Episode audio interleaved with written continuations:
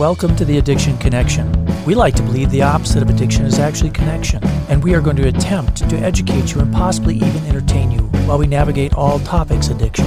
Hi, I'm Dr. Kurt DeVine. And I'm Dr. Heather Bell, and we both provide primary care and addiction services. It's our goal to help you learn more about the disease of addiction and its treatments. Welcome back. COVID bonus 9. Bonus COVID 9. Bonus COVID 9. There you go. So, this is the literature stuff from the last week. Some of you it. Some Some of of it it. we think is either boring or it's Du- not useful. Duplicative? Is that a word? Yeah, it's tough stuff we've gone over before that's just probably not useful. You know, same old stuff that somebody else rediscovered. So, so, So- these are the ones we kind of thought would be okay. All right. So we're going to first start in Taiwan in the Annals of Internal Medicine. They looked at uh, the measures used in Taiwan to successfully control the spread of COVID in colleges and universities, kind of helping to reinform reopenings elsewhere. And so the Ministry of Education in Taiwan actually came up with some guidelines for college campuses which were, I mean, these are pretty significant lists that they needed to do, including a task force at each university, school based risk screening based on travel history, occupation, context, cluster, self management of health and quarantine, general hygiene man- measures. At first, I thought, hmm, are they going to count how often they shower? But really, it focuses on wearing masks indoors, but doesn't say exclusive, it says including mask wearing. So, uh, and then principles on ventilation and sanitation. They need to have regulations on school assemblies, processes for reporting suspe- suspected cases, and policies on school closing and makeup classes. So, quite the. Sounds like way too much. It sounds like a lot. But again, you're getting to the young adults, as we've seen in lots of areas. The. I think it was just an NPR today, actually. The cases in Minnesota in the 20 year old age group is like skyrocketing. Yeah. and so this actually, is on the, you could see that today on the on the graphs. yeah. So it's it's it's just a thing to to really look at it. Are the colleges and universities because that's the definition of congregate living, Yes. which is why we all like college. Let's talk a little bit about transmission. Again, college. Yes, Emerging Infectious Diseases by Hogan et al. And this was actually July 3rd, it came out. And uh, they actually looked at 1,700 previously collected nasopharyngeal swabs. They probably got a big room where they just keep these in. Um, and basically, You can hardly keep a urine in our lab for three days. These they've kept from yeah, from Last October, October. October 31st, 2019 to December 31st. And they just basically screened them for SARS just to see if there's SARS CoV 2 was around. And everyone was negative. So, no, there wasn't any around. no. I wonder if they go back and test all seventeen hundred of them for the antibody. Just Yeah. curiously. I'm going to check with our lab, see if we've saved them, because I'd like to check ours too. There you go. Uh, so now we're going to the Journal of Global Health. Lee et al. This is kind of looking at kiddos, and this is this is going to leave you with a little gray zone at the end of it. They looked at 16 studies looking at the role of children in the transmission of COVID. Two studies reported transmission from infected children, and basically one was a baby, one was you know mom caring for that baby. Two kids may have contacted it, uh, excuse me, contracted it from initial cases at school in New New South Wales. Six studies presented indirect evidence of a potential for COVID transmission by children. So indirect evidence, three of which found prolonged virus shedding in the stool. Yeah, we still don't know what that means. Right. We'll get more to that in a minute. Two studies reported outbreaks of COVID in school settings. One study was a case report of a child attending classes that did not result in infecting any other pupils or staff. So the bottom line is is there's still limited evidence. They don't really know yet about whether children are less frequently infected or less infectious than adults. Flip a coin. So everything I just said, ignore and just know it's gray zone. Yeah, meant nothing, all of the things you said. Um, testing and treatment. So uh, this was by Flacco, Flacco et al. This was actually in uh, heart uh, meta, uh, a meta-analysis, uh, treatment of ACE inhibitors or ARBs. And it's kind of interesting what they did is they just basically, this, I'm going to make this simple. They showed that if you're on ARBs or ACEs, that you didn't have a higher risk of severe disease. So it didn't make you worse. It But- does it doesn't say that it made you less likely to have other troubles, but it says you didn't get sicker than anybody else. Yeah, their study topic was on did these people get worse? Yeah. So it didn't say they benefited you, but at least you didn't get worse. There you go. Because I think very early on that was a thing that ACEs and ARBs could be bad. It was a thing. So, all right, moving on. Feaster and Goh. Ooh, I like that. Van Gogh? Feaster and Goh. Eat and go. Um, emerging infectious diseases. High prevalence of COVID was identified in long term care facilities in Pasadena, California. Now, this is very interesting. There were 938 people that they checked, 356 were staff, 582 were residents that were tested in nine different facilities. Of all of those tested, 631 were positive. So that was 67% of staff, oops, excuse me, sorry, 67% overall were positive of staff. It was 63% residents, 70%. Staff involved with direct patient care had higher rate of infection, Surprise. which you'd expect. Among the 631 overall who tested positive, 257 were asymptomatic. So of all the positives, 41% were asymptomatic. And if you look at the breakdown of that, 25% of staff were asymptomatic, but the long term care residents, 50% of them were asymptomatic. So not every old person's going to crump, but if they do, it's bad. yeah, But, really- finally, of course, take home. Female residents had a higher rate of asymptomatic infection than male residents because, once again, we are the superior sex. yeah, just barely. But you know, one of the things is 121 versus 81. you gonna listen to me? No. One of the things that uh, I get out of this is that if if you had 41% of the elderly that were asymptomatic, but only 25% of the workers, the workers obviously younger. So are the younger people less asymptomatic? I don't think so. But anyway, you know, Anyway. CDC just came out with that too. It said that 40% asymptomatic rate. Which fits this? This Which was fits this. 41%. So, So then we went to a preprint, and this was by Tomish et al. And uh, Tom sh- yeah, the only thing that really we're going to pull out of this one is they looked at firearm sales and whether they were higher than usual this time of year.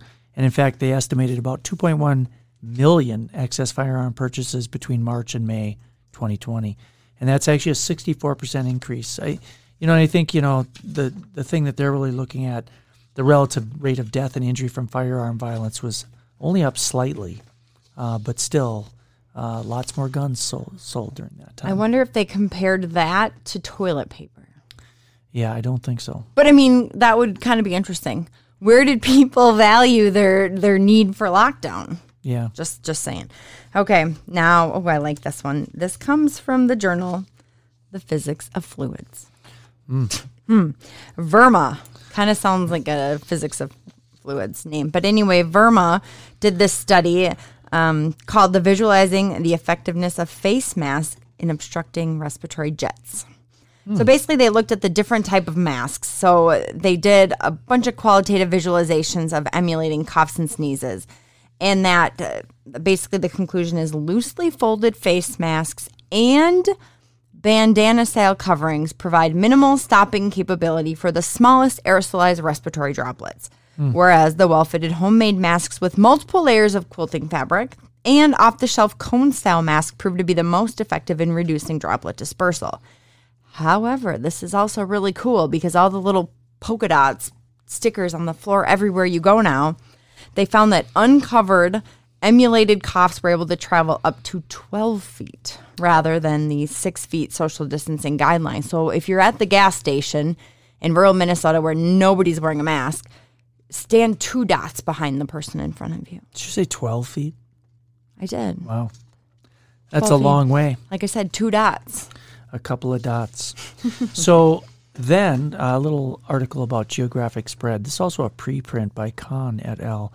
And this is actually um, kind of interesting because they they looked at these county level so socio-demographic health and environmental metrics, right? So they uh, talked about deaths per capita in rural versus urban, and uh, sadly, us rural people, uh, the vulnerable counties in the rural areas had a death rate that was almost twice what the urban was 55.8 deaths per 100,000 versus 32.2 for the urban. Um, so really, it it just again shows you we continue to kind of pretend like it's not going to get here. Uh, it's clearly here now, but uh, how bad is how bad will it get? And it may get worse. And they don't, you know, older group. Uh, yeah, I was just gonna say they don't really go into Why? why is it the older group, the more you know lot more complicated health problems. Yep, comorbidities. But again, I was in Minneapolis today, and every single person I saw, even outside on the streets, was either wearing their mask or holding it, and everyone was wearing a mask everywhere. Versus, northern Minnesota, where I was uh, this last Nobody. weekend, nobody was wearing them. so So that could be some of it, as long as they're wearing the correct fitted and you know all of that we just talked about. All right, ooh, Caturegli, that's a mm. cool name at all.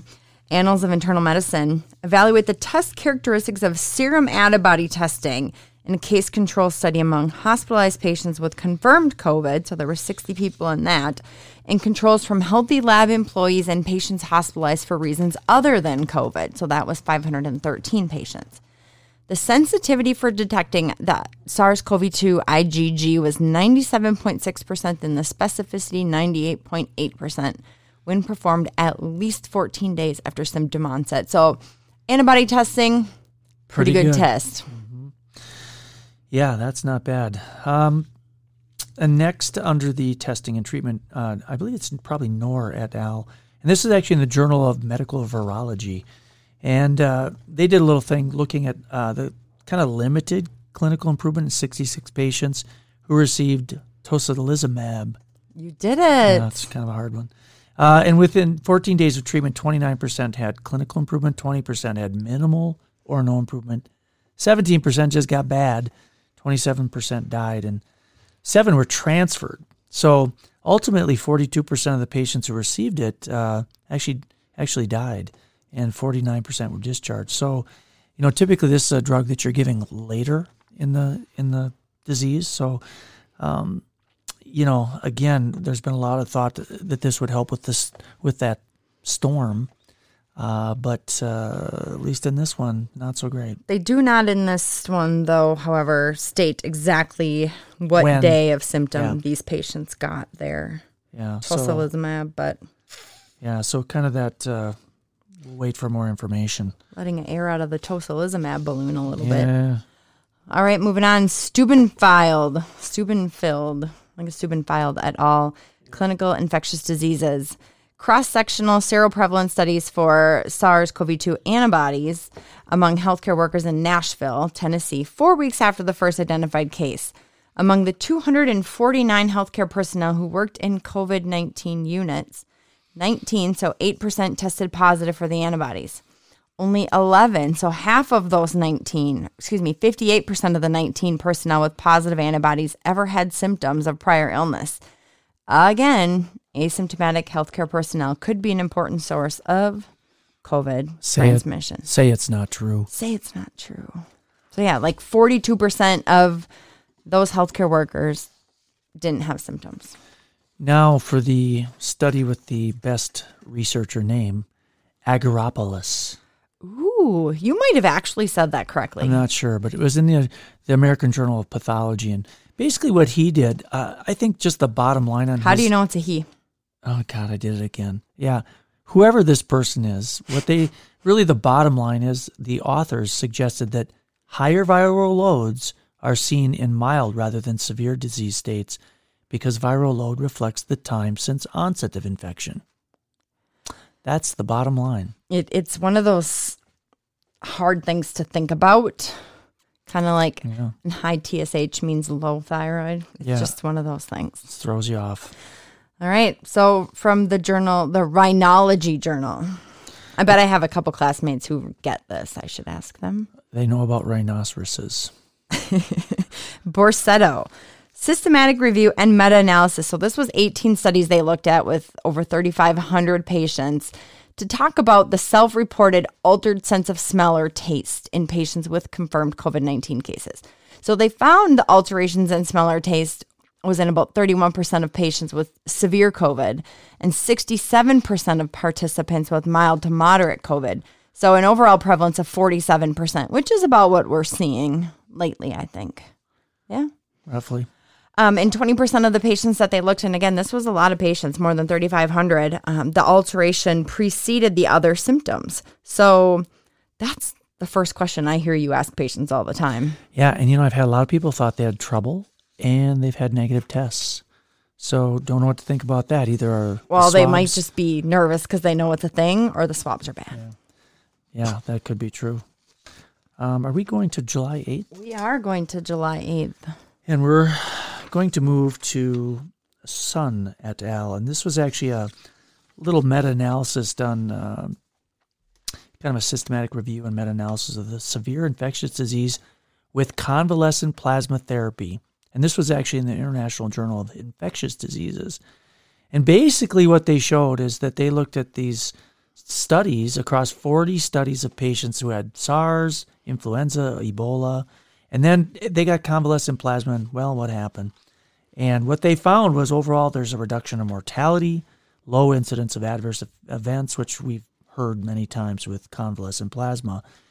And of course, production of antibodies uh, were promoted, reduced viral loads, and shortened disease course. So, uh, you know, from that standpoint, it looks like the convalescent plasma has a has a place. Uh, we haven't seen a lot of great data yet, All right. So this next study is probably my favorite one, not for you know good outcomes, but just in general. Uh, International Journal of Obstetrics and Gynecology, although they don't write gynecology in anyway. So this was all pregnant patients who are admitted to for delivery at three different New York City hospitals. They were all screened for COVID um, using nasopharyngeal specimens. So this was right at the beginning of the whole universal screening that they started in New York City, all the way back on March 22nd. They swabbed 675 people who were admitted for, you know, in labor. 10% were positive for COVID. So, I mean, 10%, you know, asymptomatic, because it doesn't say these people were. Oh, there we go. 79% of them were asymptomatic. So, the 10% of the 68 ish people, most of them were asymptomatic. Now, what they found was that C section delivery and postpartum complications were more common among the COVID positive patients. I'm not going to go through all the percentages. This was the kind of very interesting thing. P- placental pathology re- revealed a higher frequency of fetal vascular malperfusion in patients with COVID versus without. And this is a huge percent 48% versus 11%. And this just goes back down to that whole hypercoagulable state um, and the, you know, the clotting issues with COVID. And uh, the good news is, is none of these infants were positive for COVID that they tested. not yet. No vertical transmission. Thank goodness. I mean, there's enough complications. I mean, we've now heard that C-section rates are higher just because of poor perfusion. You know, just all these outcomes. And next up is this, well, investigating SARS, you know, the surface and air contamination in an acute healthcare setting during the peak of COVID 19. This is in London. This was actually in the clinical infectious diseases. And Zhou, we've seen this name a million times. I, I don't know if it's the same guy, Z H O U. No, this is the girl. or same girl or guy. God darn it. And uh, but basically, they went around and collected air, air and surface samples from seven clinical areas where COVID nineteen people were hanging out. You know, in these different units, and uh, and actually in one public area of a London hospital. And overall, I think this is amazing. Viral RNA was detected in half of these surfaces and 39% of the air samples, but they were unable to culture the virus. So, what does that mean? Um, so, basically, what it means, their conclusion is these findings suggest that there's really a high risk of environmental con- contamination with the viral RNA within these healthcare settings. but what does it mean? We still don't know. Yeah, so the implications less clear. So a preprint. Ooh, Nangala. Ooh, I don't know. I don't know. Basically talked about the face masks and basically this is a preprint. So basically they said that if you're doing the post lockdown resurgence of COVID cases, you know, they're worried about this next surge. And so they looked at Arizona, Florida, and New York specifically. And they said, assuming face masks reduce the probability of transmission by 50%, basically, as long as 75% of people were compliant with universal masking laws, it would then prevent a second wave of infections. I think New or excuse me, Florida and possibly Arizona didn't get the universal lockdown memo in time. Yeah, it's 10,000 cases a day. So, yeah, it's uh, Anyway, it can work. And It think- can. Now we're jumping all the way to July 9th. Yeah, we're, Jeez, next page. we're short time and it's here. So the the next one was actually a study that was done, and and it was actually in JAMA. Yay, you said Yeah, it correctly. Like pajama, except just JAMA. Uh, and this was actually by Carfi et al. He or she uh, j- did this on July 9th. So anyway, a study of you uh, can te- teach an old dog new tricks. I wish they'd tell the name. Uh, a study of 147 patients in Italy who had actually recovered from COVID 19 found that 87% said they still were sick, had one symptom, you know, way beyond when they were out, and at a mean of 60 days after their onset of their symptoms. So you're talking 60 days later, they had one symptom left. Well, and even if you look at the standard deviation, it's still like 13 and a half. So you're still like 45 to 75 days. Yeah, the most common ones were actually fatigue and dyspnea, which I have those now, so maybe it's just. I don't know. I don't know. But remember when we had that ER doctor on our COVID Yeah, he was echo? really he was like, this yeah. is this is a deal. This is a thing. All right, moving on. Kulkarni et al. Alimentary Pharmacology and Therapeutics. So they did a review and meta-analysis. So this is looking at over 100 studies, almost 21,000 patients, looking at the elevated liver enzymes. And so we know that the more elevated your liver enzymes are, the more increased risk of mortality. That's been proven. More increased risk of severe d- disease than people who do not have the elevated liver enzymes. However, what they showed is that people who have chronic liver disease were not at increased risk. So, and they were not at increased risk of developing the severe disease. So that's good news. Good news. Good news. And next, also in JAMA, pajama. JAMA Network open. Yes, there was a little study done by Yang et al. He or she would did this and put this out there in July 8th, 2020. And it was all about the clinical characteristics of patients with coronavirus disease uh, receiving EMS services in King County, Washington. This is actually kind of interesting because when they looked at who called in, tried to get an ambulance to come, and then how did they do uh, down the road. And it's interesting. And I, the funny thing is, they didn't compare it against people who just walked into the ER. Uh, but basically, they were they were getting these calls from 911. 29% of these people had no symptoms of fever, cough, or shortness of breath. Is what the patients said. It's what they said. But f- half of them had a fever uh, or tachypnea.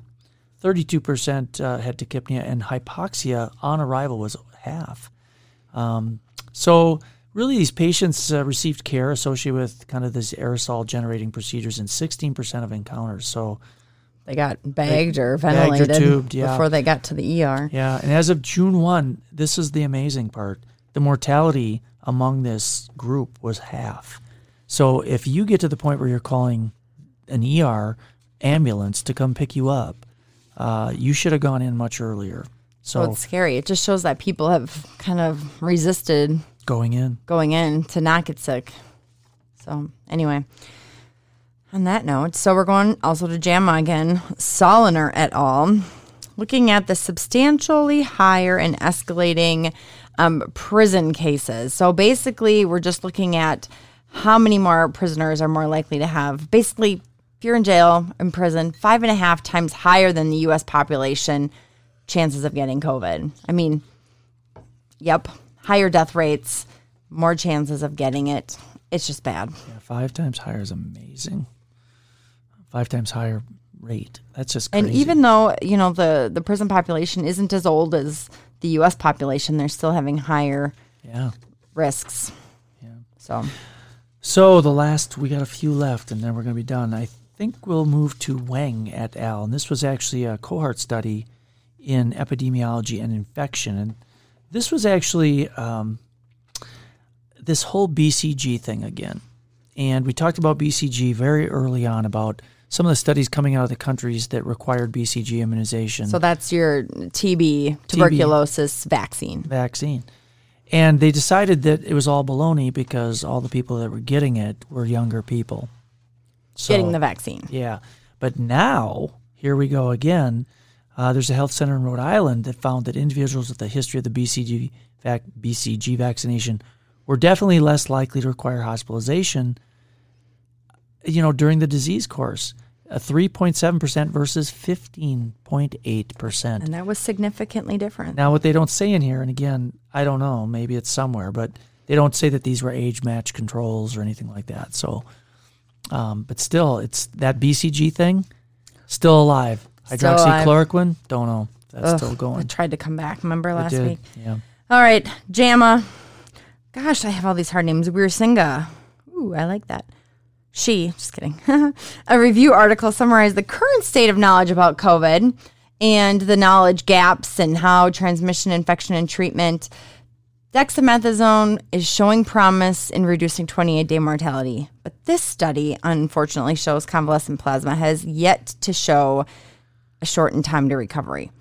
So who knows? Basically, they also state that 120 different vaccines are under development.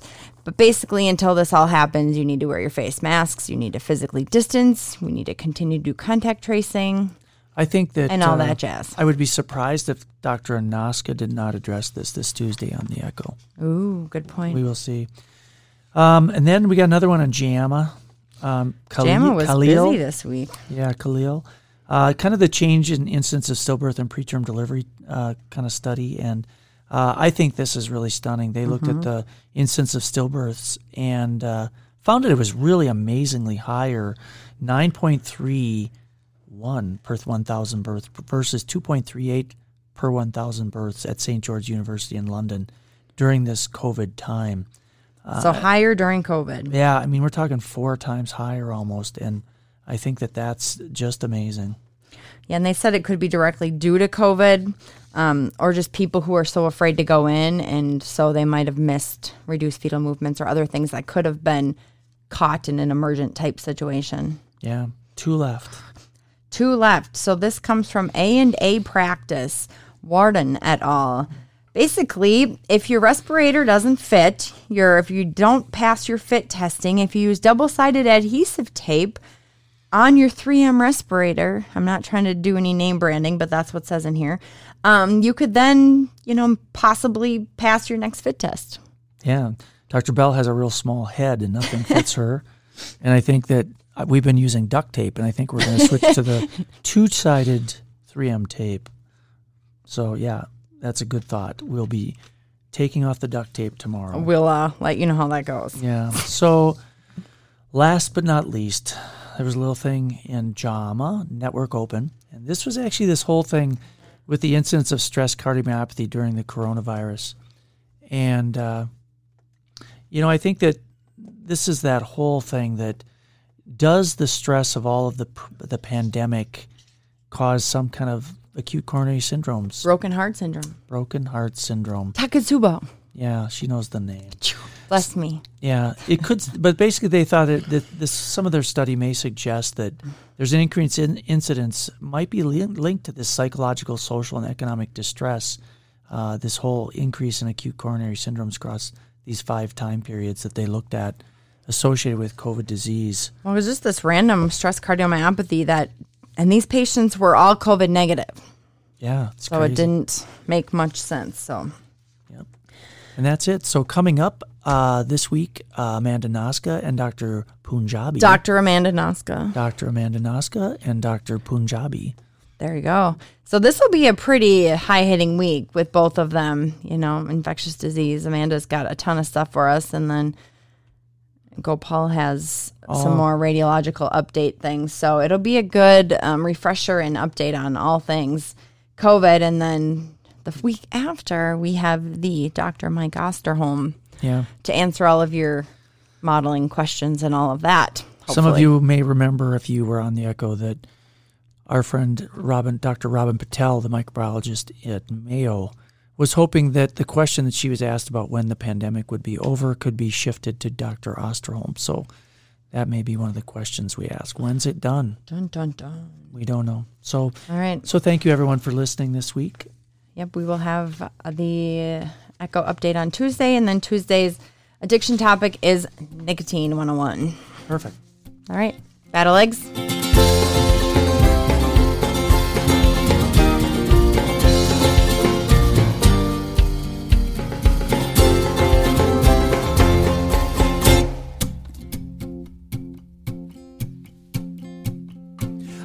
To the pub, just about three. The waitress smiled and she winked at me. She said, Here is my number, you should drop on by. I said, Please, could you get me the waffle fries?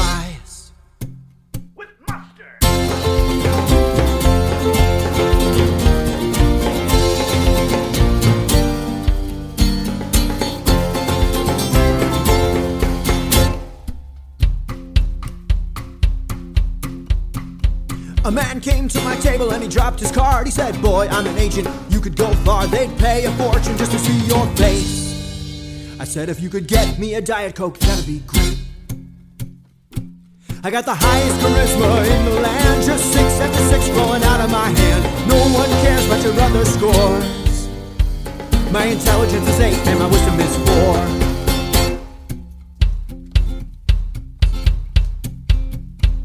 Charisma's all about charm. My face looks great and my voice is warm. Let the wizards spell and the warriors fight. They're not taking home a lady tonight. And I'm taking home a lady